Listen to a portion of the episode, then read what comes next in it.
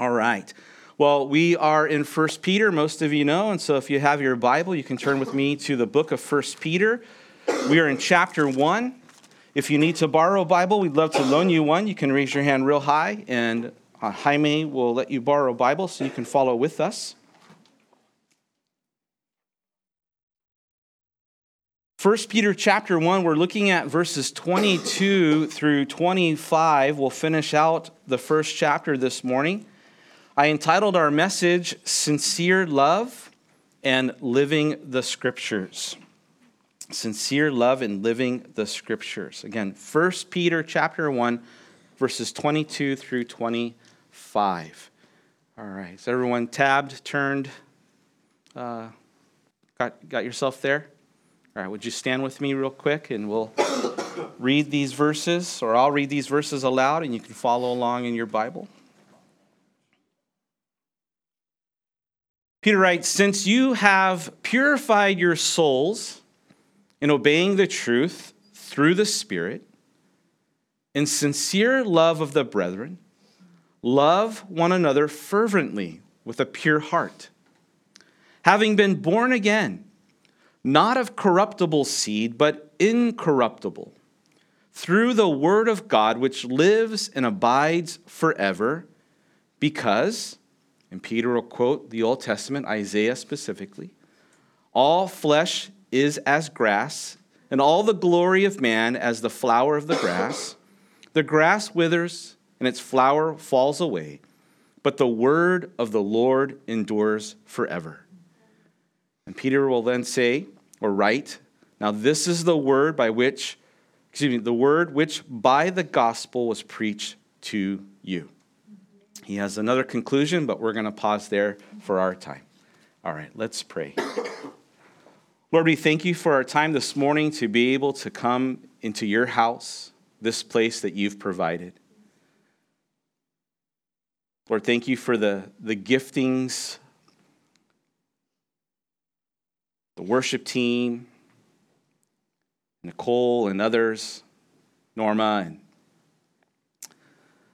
Elizabeth and just our, our, our, our, crew here, Lord, just so faithful to serve you in so many ways. And Lord, we're, we're blessed as the body continues to grow and change as people come and people go. Uh, Lord, we, we simply pray you would stir in our hearts to raise up the laborers. The harvest is plentiful. Uh, but Lord, oftentimes the, the volunteer crew and the laborers are few. Lord, we thank you for our time as we open your word, that by your Spirit you would speak, that you would lead, you would guide us. Father, we thank you that you keep in perfect peace those whose minds are stayed on you. And Lord, we want to trust in you. And so may you experience your peace. May we hear your voice. We commit our time to you now in Jesus' name. Amen. All right, take a moment, say hello to somebody, greet a neighbor, introduce yourself to somebody new. If you've been journeying with us or you're familiar with the book of First Peter, in the opening of his letter, Peter told us, describes us as followers of Jesus Christ, that we are, and he likened us to pilgrims. We are exiles, we're sojourners, we're, we're passing through. That the reality of our life in Christ, that we are uh, citizens of heaven, but we are temporary residents here on planet Earth. And, and our lives, as our series title is, it's, it's a sojourn, right? it's a trek, it's a journey. And, and we are journeying towards our true home, uh, which is in heaven. And what Peter has been writing for his original audience, and as we read today and glean for ourselves, is that, that as we travel through this life, as we sojourn, as we're making this trek, uh, we will experience some high highs and some low lows. That there's going to be times in your life and mine that are going, that are going to be uh, times that lift us up high, and there's going to be some times and days and seasons that will uh, seemingly pound us down low. Peter reminded us, though, that we are God's kids. And, and as God's kids, God's, God has tremendous blessings for us. Uh, but as God's kids, it doesn't make us exempt from trials and troubles, from stresses and sufferings. There, there's going to be some rough roads, there's going to be some hard hits that we go through. And but as we as we walk through this life, what Peter also will tell us is we, we're not left without a compass, without a roadmap to, to guide us on this trek, to lead us through this journey. The Lord has given us, God in His grace has given us three vital supports. Uh, more than three, but at least in this passage, I want to note three of those very important things that God has provided for us. The first is that God has given us His Holy Spirit. The second is that God has given us His scriptures, the Word of God which endures forever. And thirdly, God has given us, well, uh, each other. that we are in relationship and fellowship. We, we are put in this thing called the church. And God has given us these three things. And, and we need all of them, by the way, in order for you and I to uh, enjoy uh, I, would even add endure uh, and excel in, in this, this expedition that we are in on this side of heaven. And, and it's a terrible shame that there are so many people who go through their life trying to figure it out by themselves. That they have no sense of direction, they have no sense of purpose. And, and so they just grab at anything and, and they think, and, and I used to be one of them, maybe you did too, right? That we, well, we just have to figure it out by ourselves. The captain my own ship. I got to figure this thing out. It's just me, myself, and I, and I don't need anybody else, and I'm going to just, you know, do it my way. And yet, God in His grace is so good. He's provided us, if you will, uh, the owner manual, right? The owner manual of life. Uh, it's a spiritual field guide. And, and it's here in the Bible, it's here in the scriptures that we then discover God's love and God's purposes and God's plan, God's creation. Discover God's love and His grace and the offer of redemption, forgiveness, and new life and the, and the paths that we should take. And so it, it's, it's a terrible shame that there are those who just unaware. But, I, but I'd add to that of course, a little of my opinion, so I uh, recognize that. I think sadder still, there are many Christians, people who claim to know the Lord, who, who know the Lord and love the Lord, and yet they, they too, though, having known the Lord, try to power through life and, and unaware, or maybe partially aware, or, or ignorant of of the wonder of God's word, the depth of God's word, the richness of God's word, the scriptures. They, they've only barely scratched the surface. They're just, you know, in the, the kiddie pool of God's word. Or they don't, they don't know the power of God's Spirit. To experience that personally. Victorious Christian living. The fruit and the gifts of the Spirit. And then there are those who just, in a similar way, they don't really realize the richness of, of fellowship, of authentic, genuine, life sharing, life giving relationships, you know, where you get to the nitty gritty and have people who know you and love you anyways, and you've invited into your space that will challenge you and spur you and you know and, and they know the real you and those that just, just play it safe. And so, church family, my, my prayer for us this morning is that we will come to see the tremendous value that God, in his love for you and for me, has given us. He's provided these things, uh, and that we would make them a greater priority today. So I draw your attention back to verse 22 as we uh, have picked up where we've left off he says or writes, Since you have purified your souls in obeying the truth through the Spirit in sincere love of the brethren. That is a long sentence that uh, he's, you know, we read there. Let me just break it apart a little bit.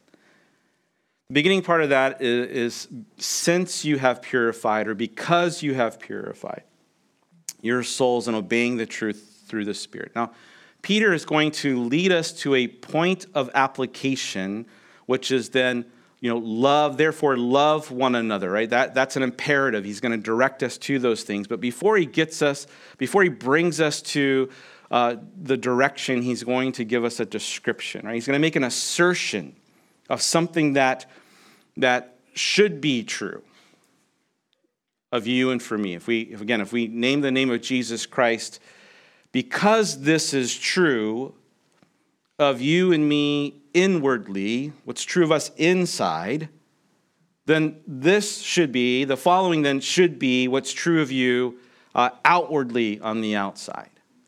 And so the question is well, what's, what's true of us on the inside? What's true of us inwardly then? Here's what Peter says Your souls have been purified.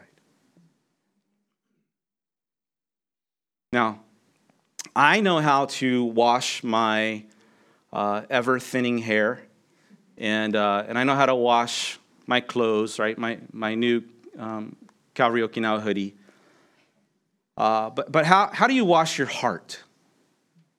Right? How, does a person cleanse their soul? Like what, what does that look like? Like, what detergent do we need to use for that, right? See, the, the Bible reveals to us first the reality that, that, well, by default, we're dirty. There's a dirtiness of our heart, there's a dirtiness of our soul. The Bible uses the term unrighteous or unclean. And uncleanness and unrighteousness primarily is an inward issue. It's not so much an outward issue, it's primarily a heart issue. And it's our inward sinful attribute, right? That we're born with a sinful nature, our attribute of sin that makes us have then produces sinful acts. I sin because I'm a sinner, because it's my nature. Jeremiah 17 9 says, The heart is deceitful above all things and beyond cure. And he poses this question who, who can understand that? How do we fix that? Essentially, what he's saying.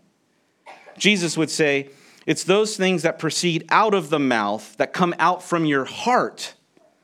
That's what defiles a person. For out of the heart proceeds evil thoughts and murders and adulteries and fornications and thefts and false witness, blasphemy. These are the things which defile a person. Matthew 15, 18 through 19, right? It, it, it's a heart issue. And as we, we sing that song, what can wash away my sin? What can make me whole again? We sing the answer nothing. Nothing but the blood of Jesus. It's the blood of Christ that washes us. It's the fact that Jesus lived a perfect and sinless life for you and for me, then died on a cross for your sins and mine as he gave his life and his blood. Of course, three days later, as the scripture says, he rose again to prove who he claimed to be, that he was God in the flesh. The Bible says it's not by the blood of bulls and rams and sacrifices. It's not by our works. It's because of God's grace and God's love for you. It's because of Jesus Christ. That, that, that's what washes us clean. That's how our, our souls have been purified. John writes in 1 John 1 7, if we walk in the light as he is in the light, we have fellowship with one another, and the blood of Jesus, his son, cleanses us from all sin. And so we are, we are made purified. We are made clean by the blood of Christ, and we are kept clean then by the same. Because later on in 1 John from 1 7, we read 1 John 1 9, and if you've been around for a while, you've heard me say that's our spiritual soap. That's the detergent that we use as Christians. right? If we confess our sins, then God is faithful and God is just. And I think I can amplify a little. God is good and God is love and God is kind. And He will forgive us our sins and purify us from all unrighteousness. 1 John 1 9. But it's interesting the way that Peter phrases it. He says, Since we have purified our souls in obeying the truth. It almost seems like, well, that's something that we've done versus something that's been done to us or for us. But remember, again, our obedience as we obey the truth, our obedience is not the basis of our justification. It's not the, the foundation of it. It's not a cause and effect. Well, we obeyed, so therefore now we're clean. No, we're, we're, we're clean because of Christ. The, the sacrifice of Jesus and his of giving of his life, that's the foundation. Where, are, where does our obedience fit into that? Where our obedience isn't the foundation, it's the fruit. It's the product of that trust. It's the product of, of that relationship. You know, it's been said that true faith is obeying faith. And, and we talked a lot about the nature and the motive of our obedience. And if you're like, I, I wasn't here, I, I'm sorry. we do have our podcasts and our, uh, you know, um, recordings of, the, of our live stream. We talked about how obedience us, it, it flows from love. Even the fact that we love God is because he first loved us and we then reciprocate that. We, we love Jesus so much, and so we obey him. The Lord says, If you love me, then you'll obey me. And those two things go hand in hand. In some Bibles, the phrase through the Spirit is included. In other translations, depending on what version you might have, it, it's not there, that, that little phrase. And that, that kind of talks about different transcripts and manuscripts and, and um, those things, and we perhaps need to have that kind of conversation later on. But let me, let me just say it, it's safe to conclude, whether you have that in your uh, version or not, that Peter has already established that it's God's Spirit who works in us. He's already established that it's God's Spirit who leads us towards purity. It's God's Spirit who is the agent of change in our life that brings us to obedience. Remember back in his opening in verse 2, in fact, he, he says it's, it's in sanctification of the Spirit. And so that's what the Holy Spirit, the third person of the Godhead, is doing in our lives. We've been saved, we're justified, but now we're being sanctified. And the Spirit is sanctifying us and, and cleansing us and washing us. And later on in verse 12, he, he talked about how it was the Spirit then was that was revealing uh, God's rescue plan to the prophets ahead of time. They didn't fully have the entire picture, they just had a preview of coming attractions. How great that we then can look back and realize, like, oh, all of that was for us. And he says it was revealed by the Holy Spirit sent from heaven. And so the Holy Spirit is a vital part of our journey and our success and our victory and our enjoyment and our endurance as sojourners. And so we'll just simply write it this way if you're a note taker. Number one, God gives you his Holy Spirit, the gift of his Holy Spirit, to lead and guide and empower us in our lives. And so Peter is reminding us how we have been purified. And our obedience then is something the Spirit then working in us causes as fruit in our lives. It's by His Spirit that we do this, through the Spirit that we do this. Jesus told His disciples in John chapters, really from 14 through 17. And I encourage you to read that. Make, make a note and, and read, not right now, because I'm going to keep talking, but later. And, and you'll see how, if you have a red letter Bible, a lot of it's just red letter. It's Jesus speaking. And, and the summary of those chapters is that he is letting the disciples know that he's taken off. And they didn't fully, it didn't fully click with them. I mean, he has said it several times I, I, I have to go to Jerusalem. The Son of Man is going to be uh, suffer. The Son of Man is going to be crucified and killed. And in these chapters, he's telling them, listen, listen, guys, I, I'm going, but I'm not going to leave you as an orphan. I'm not bailing on you completely. Though you see me now, and we get to hang out, this is my paraphrase. He says, I, I, am I'm praying to the Father, and He's going to send the Holy Spirit, another helper, the Paracletus, one who's called alongside of same kind. And, and he, he'll say, you know, the, the Spirit of truth, the Holy Spirit. And the Holy Spirit will come, and He will lead you and guide you. He will comfort you, He will be with you. He's going to convict the world of sin and righteousness and a judgment to come. But He will be with you and He will remind you of all the things that I've told you. And it'll be then His role to take residence inside of you and to continue this journey. It's the Spirit then that teaches us and convicts us and comforts us and empowers us and transforms us. That the Spirit of God does all of these things in our lives, enables us to do the things that God has called us to do. For those works that God has prepared beforehand, we're told in Ephesians. The Spirit of God is our guarantee. Another Bible says he, he is the seal of our redemption. He is the seal of our inheritance. And He's our guide.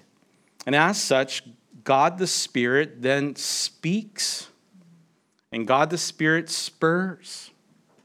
And He leads us and guides us and convicts us.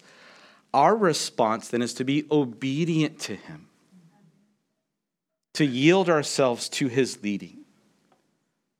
Because you know the Bible says that we can actually resist the Holy Spirit. We can quench the Spirit. We can grieve the Spirit. And we do those things when we choose to disobey. When God prompts us to go one direction, we're like, nah, I think I'm going to go to this instead. I know what your word says, but I think I'm going to do this instead.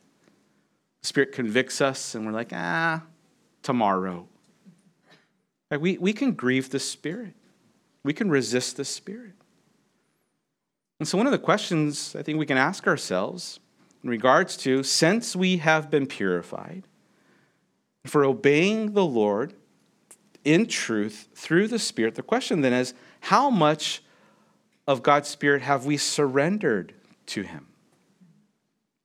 To the work and the leading of the Holy Spirit in your life. What areas in your, remember, it's a, it's a heart work primarily, right? What areas in your heart have you withheld from fully yielding to what God wants to do in your life and through your life and with your life? I, I wonder, I wonder if some of us aren't experiencing the victory or the joy or the power that God has available for us because we're trying to do things on our own strength. Or that we have limited ourselves to the joy and the victory and, and experience success and overcoming sin because, well, we're, we're entertaining sin. We're hiding it. We're dabbling with, it. we're playing with it. And at the same time, we're expecting God to, to pour out his blessings. Well, God is gracious, but God is good. And God loves us. And so there's times where God will convict us, right? I mean, there's, there's times where God, in his love, will spank us.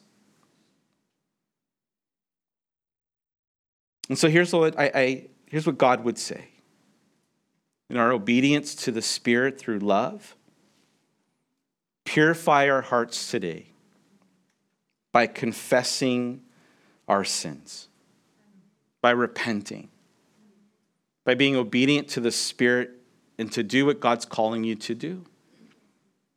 And as believers, for some of us, it's, well, we need to apply 1 John 1 9, confess our sins, use our spiritual soap.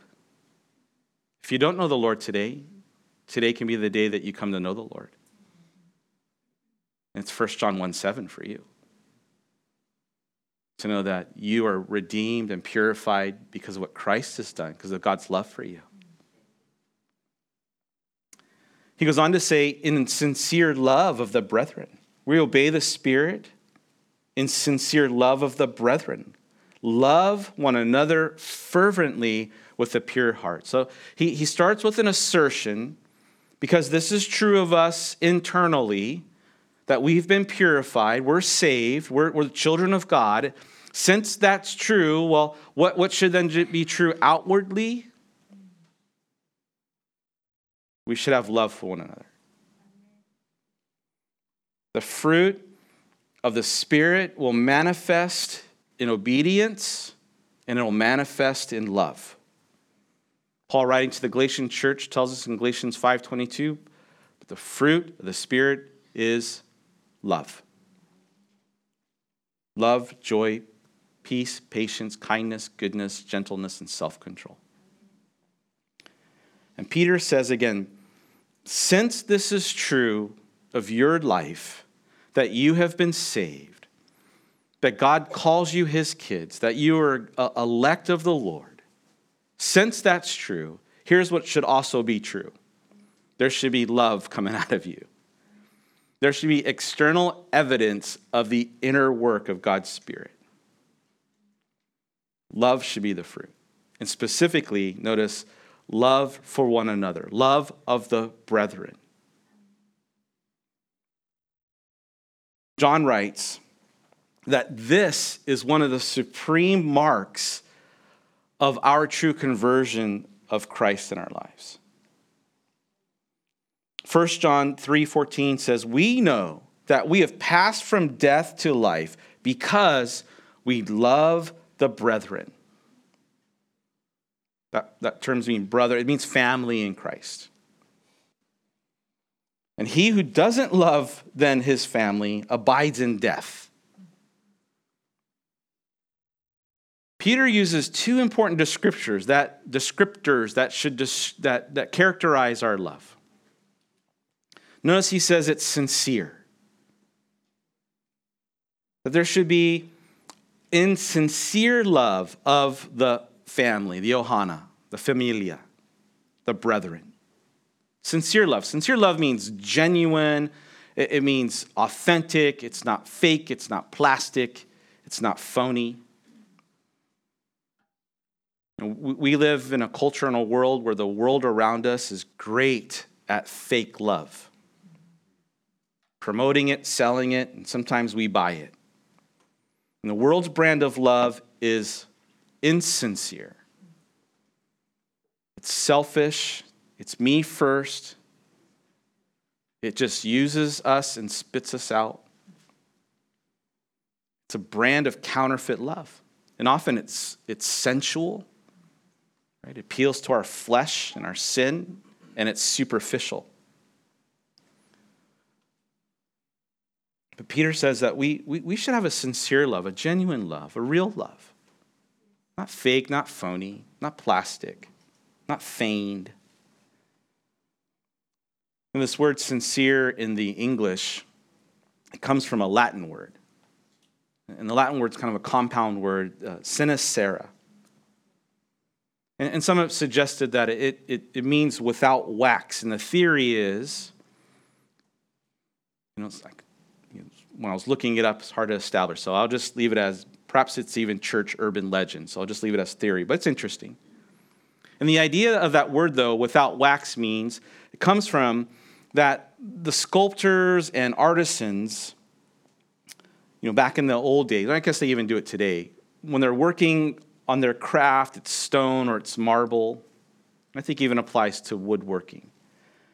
As they're working away and, and making their, their sculptures, especially if you're working with stone or with marble. Like if you if you hit that thing wrong and you chip away, like oh man, that's done, right? It's there's no like, you know, backspace and autocorrect. It's you're like, oh, this is. And so what they would do is, you know, especially if they got so far into their project and they're so close, and if they made a mistake or something happened, it cracked or it broke, they would take the marble dust or the stone dust, and again, I think they do it with wood today, right? They, and they mixed it with glue or they mixed it with wax. And they took that wax and they would then fill in the cracks, or they would remake part of the ear, or whatever it is that they're, they're working on. And so it, it would, from appearance, look okay. The cracks were filled in, the, you know, the imperfections were, were covered over by this mix of clay and, and, and the stone and these things. But, but in reality, uh, it wasn't sincere. It wasn't sincere. It wasn't without wax. It had wax. And so, if that's true, that's a really interesting word. And that God calls us to love one another without any fake or phony or just to be sincere. And honesty and genuineness. And let me add, let me add this aspect to it, if I can. The idea here is just, just be you. Just be you. Even if there, and there is, right, imperfections. And there's cracks and there's flaws and there's, and some of us are more cracked than others, right? But just be true to you. You know, we, we don't have to pretend to be something that we're not. And we don't have to put on a show or put on an air we don't have to pretend to be something we're not. And we don't have to pretend. I'll add this we don't even have to pretend to care if you, if you don't. But I'd, but I'd say if you don't, then there, you, you really need to check your heart. Because John writes a little bit later in 1 John from 3.14, he writes in John 4.20, and he says, uh, let me up the ante, basically. If someone says, I love God, but they hate their brother, here's what John says you're a liar, liar, pants on fire. Well, he doesn't, he doesn't really say it that way, but he does say, You're a liar. That, that's some heavy words, right? If you say you love God, but you don't really like people, you, don't, you, you hate your, the church family, John says, You're, you're lying. You're just, you've deceived yourself. Because no one likes fake people, right? I, I, I don't believe we, and here's the other thing I don't believe we have to have to maybe delineate this a little bit carefully. Right? We don't have to like everyone. Because there's going to be some times where we don't click with people, right? They're, they're just going to be a different uh, grade of sandpaper. and, and, and there's times where, all right, they're, they're going to rub me a little bit, and God uses that, but, right, we don't always click. And that's just reality. But we can still love people. We can still love them from, and sincerely from afar. And so be sincere in our love for each other. That, that's the application. That, that's where he points us to. If this is true of us, if we name the name of Christ, if the true root of God's Spirit is in us, there's going to be true fruit, and that fruit's going to manifest in love. The other descriptor he uses is love fervently. It means to be constant, it means to be unceasing. It is the first Corinthians 13 type of love right? That chapter that they read at weddings when you go. It's a love that bears all things and hopes all things, believes all things, trusts all things. It's a love that never fails. It's a love that forgives. It's a love that doesn't keep a record of wrong. I mean, that, that's Christ like love. Right? And In and of ourselves, that's impossible for us to produce. That's why we have to have the Spirit in us. The Spirit produces that in us. A love that forgives and values relationship more than the thing and more than the issue. It's a love that seeks restoration. And I, and I like that the Bible's God is realistic, right? as much as it's possible, try to be at peace with all men. And I love that qualifier because sometimes it's not, right? Sometimes it's a relationship, or I love you, but uh, it's not healthy for me. It's the, you know, we put them in the category that this is toxic. And so I love you, but I can't be with you. I can't, we need to have some distance here. We find Jesus doing the same thing. But here's the point our genuine love for others, uh, it's proof that we belong to the Lord. Oh, did I give you point number two? God gives us the gift of loving community to help us to succeed. I don't think I said that.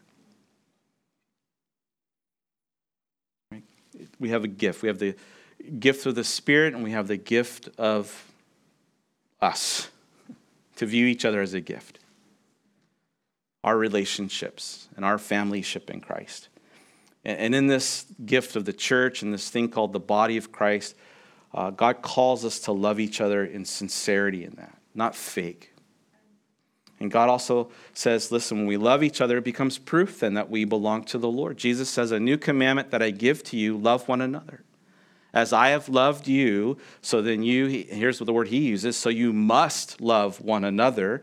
And by this, everyone will know that you are my disciples if you love one another. John 13, 34 through 35.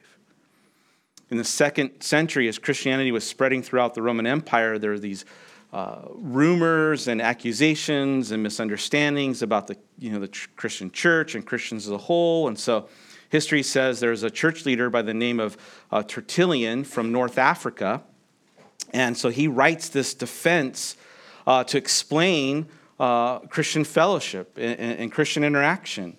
And, and so he writes and, and he basically kind of takes the lens of the, uh, of the non-believers the pagans looking at the interaction of the church and he writes this kind of famous phrase maybe you've heard it he says look how they love one another.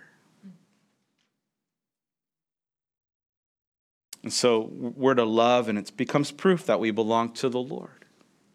Because our, our own litmus test am i am i walking with the lord? Am i in christ? How do i know? Well do I love people? Do I, do I love the people that God's placed me, this family that we're placed in? And then, thirdly, notice he says we're to love one another fervently, and he adds this uh, qualifier with a pure heart. With a pure heart. And there's different ways to interpret that, but I, I take the lens that God calls us to sincerely love and, and continue in love fervently continually and constantly, but it's morally pure. It's appropriate.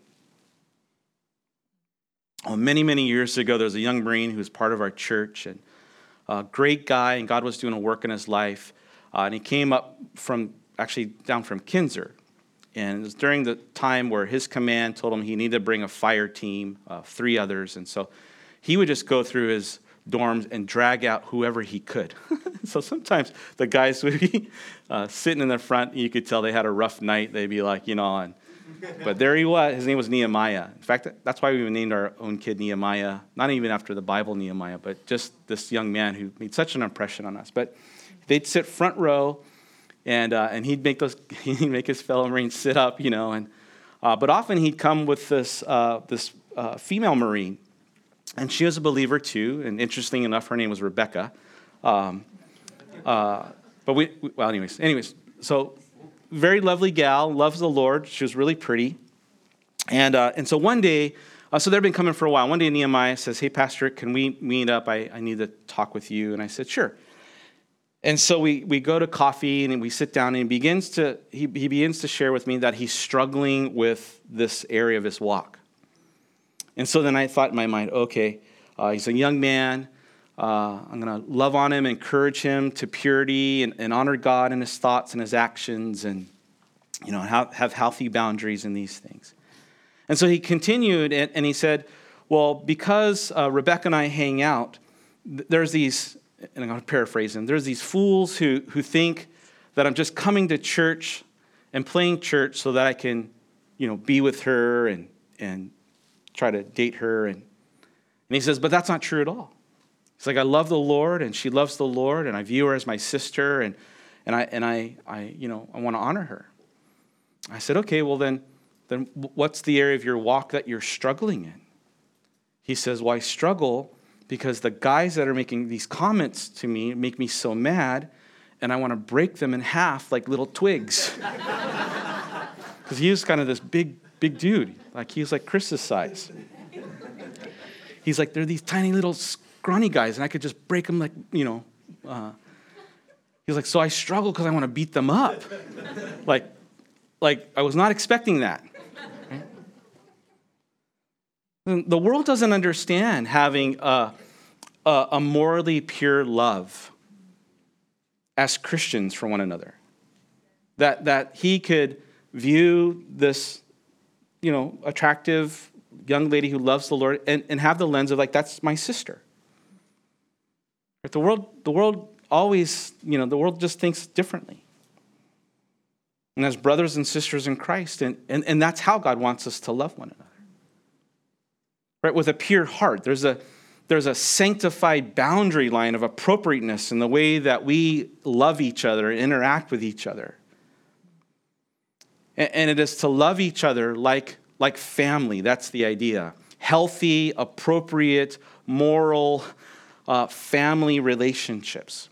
Because when we come into a relationship with God, right, it's brand new. We, we come into, we become family of God. We become the kids of God. We're kids of the King.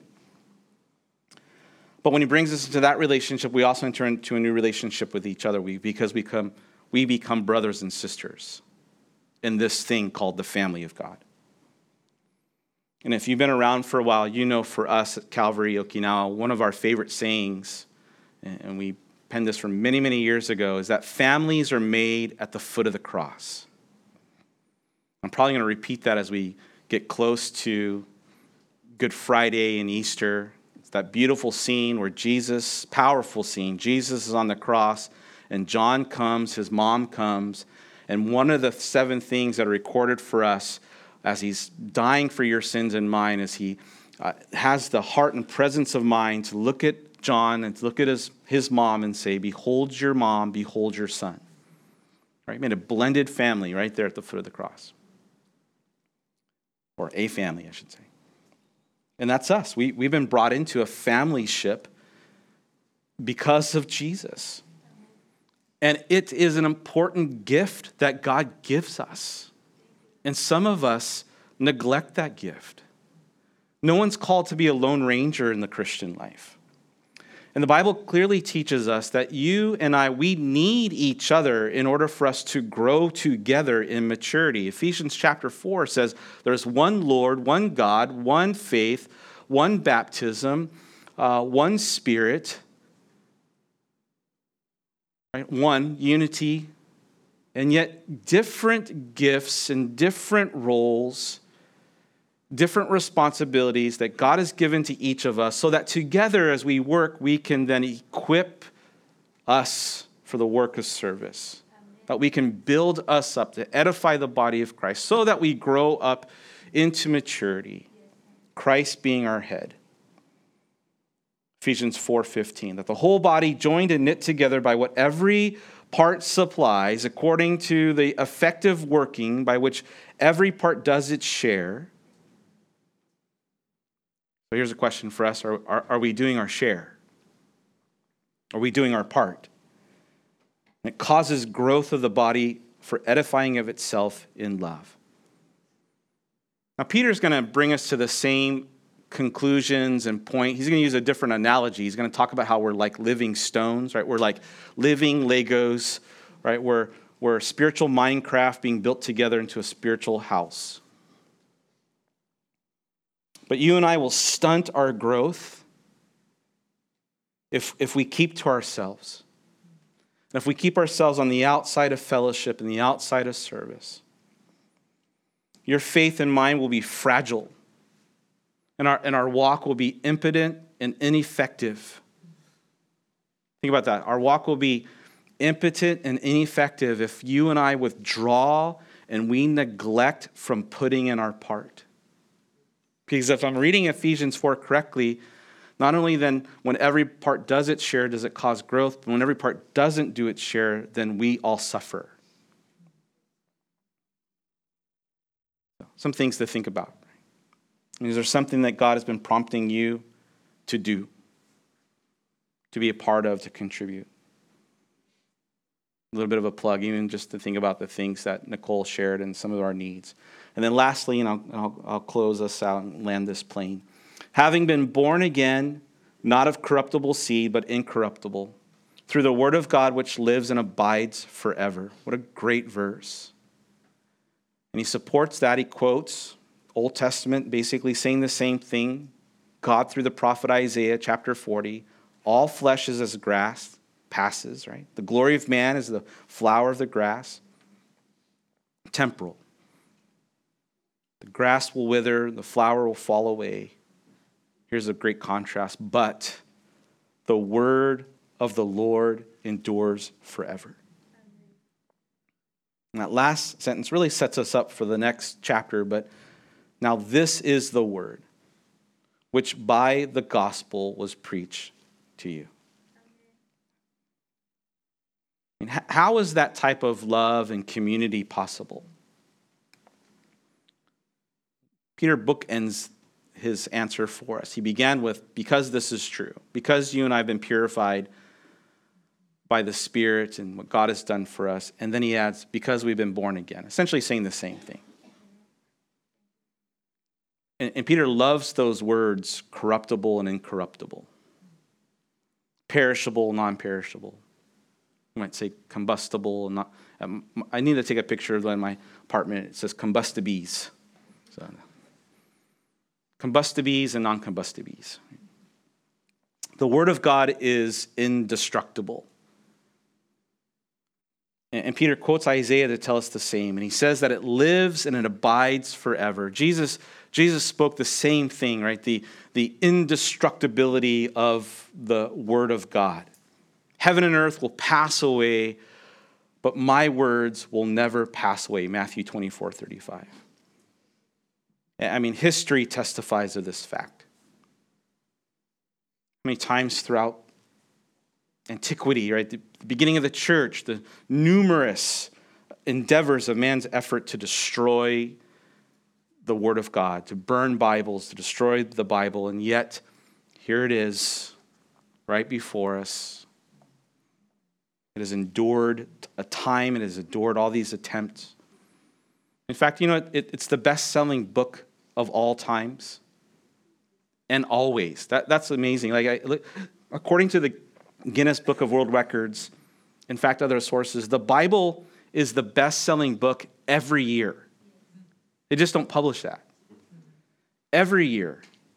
Of the year, every year. I mean, how many of, how many of you own uh, two or three Bibles? How, how, many of you own five Bibles or more? Right? A couple of us. I mean, if you have a Bible app, you have, you know, probably hundreds of Bibles, right? Maybe the better question is how many of us are reading our Bibles? uh, I hope all our hands will go up. The Bible testifies of itself, it's unlike any other book. Peter says it's alive, it's living, it abides forever. The writer of Hebrews says it's alive, it's living. Right? This, this is a supernatural book that God Himself, through the Holy Spirit, inspired men to take, you know, uh, pen, ink quill, and, and write out the words of God through the people of God. And the Bible testifies of itself that it's God breathed, that it's God inspired that it's been given to us so that we can be thoroughly equipped for every good work that God has given us, right? That we can know the Lord and know His love and know His grace, know which way to go, to know Jesus, to know His love. It's the Word of God that reveals then what true love looks like.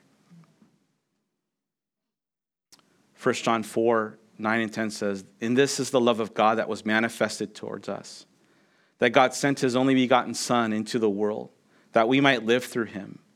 And this is love. We talked about this before, right? Not that we loved God, but that He loved us and He sent His Son to be a propitiation for our sins. It's the Word of God that reveals these things to us. It's the Scriptures that reveal Jesus to us. It's the Scriptures that point us to truth and life, victory. Peter says it's the gospel, that, that imperishable, incorruptible, indestructible seed that was planted into your heart, that when it finds root and the roots grow, it causes us then first to be born again. We've been born again, he says, of the seed of the gospel that's been planted. And if, again, as I mentioned earlier, if, there's, if that seed is there, if there's a root in our heart, then there's going to be fruit from our lives. And here's the last thing, the number three, that God gives us the gift of his scriptures. And we can trust it. It's a trusted source of truth and of life. This is our field guide. This is our handbook. The psalmist says that thy word is a lamp unto my feet and a light unto my path. The psalmist says in 138 that I will worship towards your holy temple and praise your name for your loving kindness and your truth. And really interesting, he says, For you have magnified your word above all your name. There, there, there's so much to say about the importance of the word of God. And we live in a time where the attacks on the uh, veracity, the authority, the authenticity, the inerrancy of Scripture is like, I, well, I don't know if it's like ever before, but it, it, it's intense. And by observation, I'm watching churches that have uh, acquiesced and they've diminished then the authority and the authenticity of the Word of God. I'm going to say this in love. Gang, we, we must never do that. Never downgrade the Scriptures, never water down the gospel. That we want to affirm and reaffirm always the authority and the inerrancy and the veracity of the Word of God. love God, love others, and, and, we live according to the Bible by the power of His Holy Spirit always. Amen? Amen? All right, let's pray. Father, we thank you that in this journey of life, you haven't left us without tremendous support. First, you've given us you through the person of your Spirit.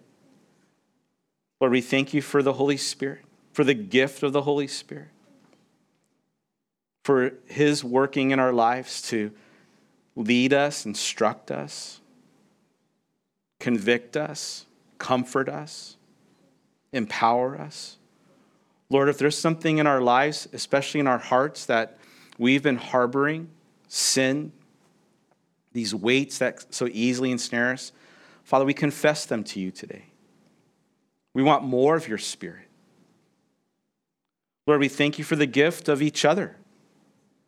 I think sometimes we can take that gift for granted. Or sometimes we, we convince ourselves because of our own personality, well, I, I'm okay, I don't need anybody. But Lord, that's, we, we want to confess and acknowledge that's not how you designed the body to be. None of us can say we're not important, and none of us can say of anybody else they're not important or needed. Your work clearly portrays that all of us are needed. And God, I pray that we would then sincerely love each other. Lord, we thank you for the gift of Scripture, for the Word of God. Peter is going to tell us later that all that we need for life and godliness you've provided here in your Word. And Lord, as we read the Word, as we study the Word, as we meditate upon the Word, as we, as we ruminate upon your truths, we, we also want to recognize that it in itself becomes a means to an end, and the end is to know and love Jesus. Not that we would just be filled with head knowledge, but Lord, that we would, our hearts would be filled with the knowledge of you. And so, God, may we not neglect these great gifts. May we not suffer needlessly as a result of our lack of priority for each of these things. We love you and we praise you in your name. Amen. Amen. All right, church family, good job. God bless you guys. Pray you have an amazing rest of the day.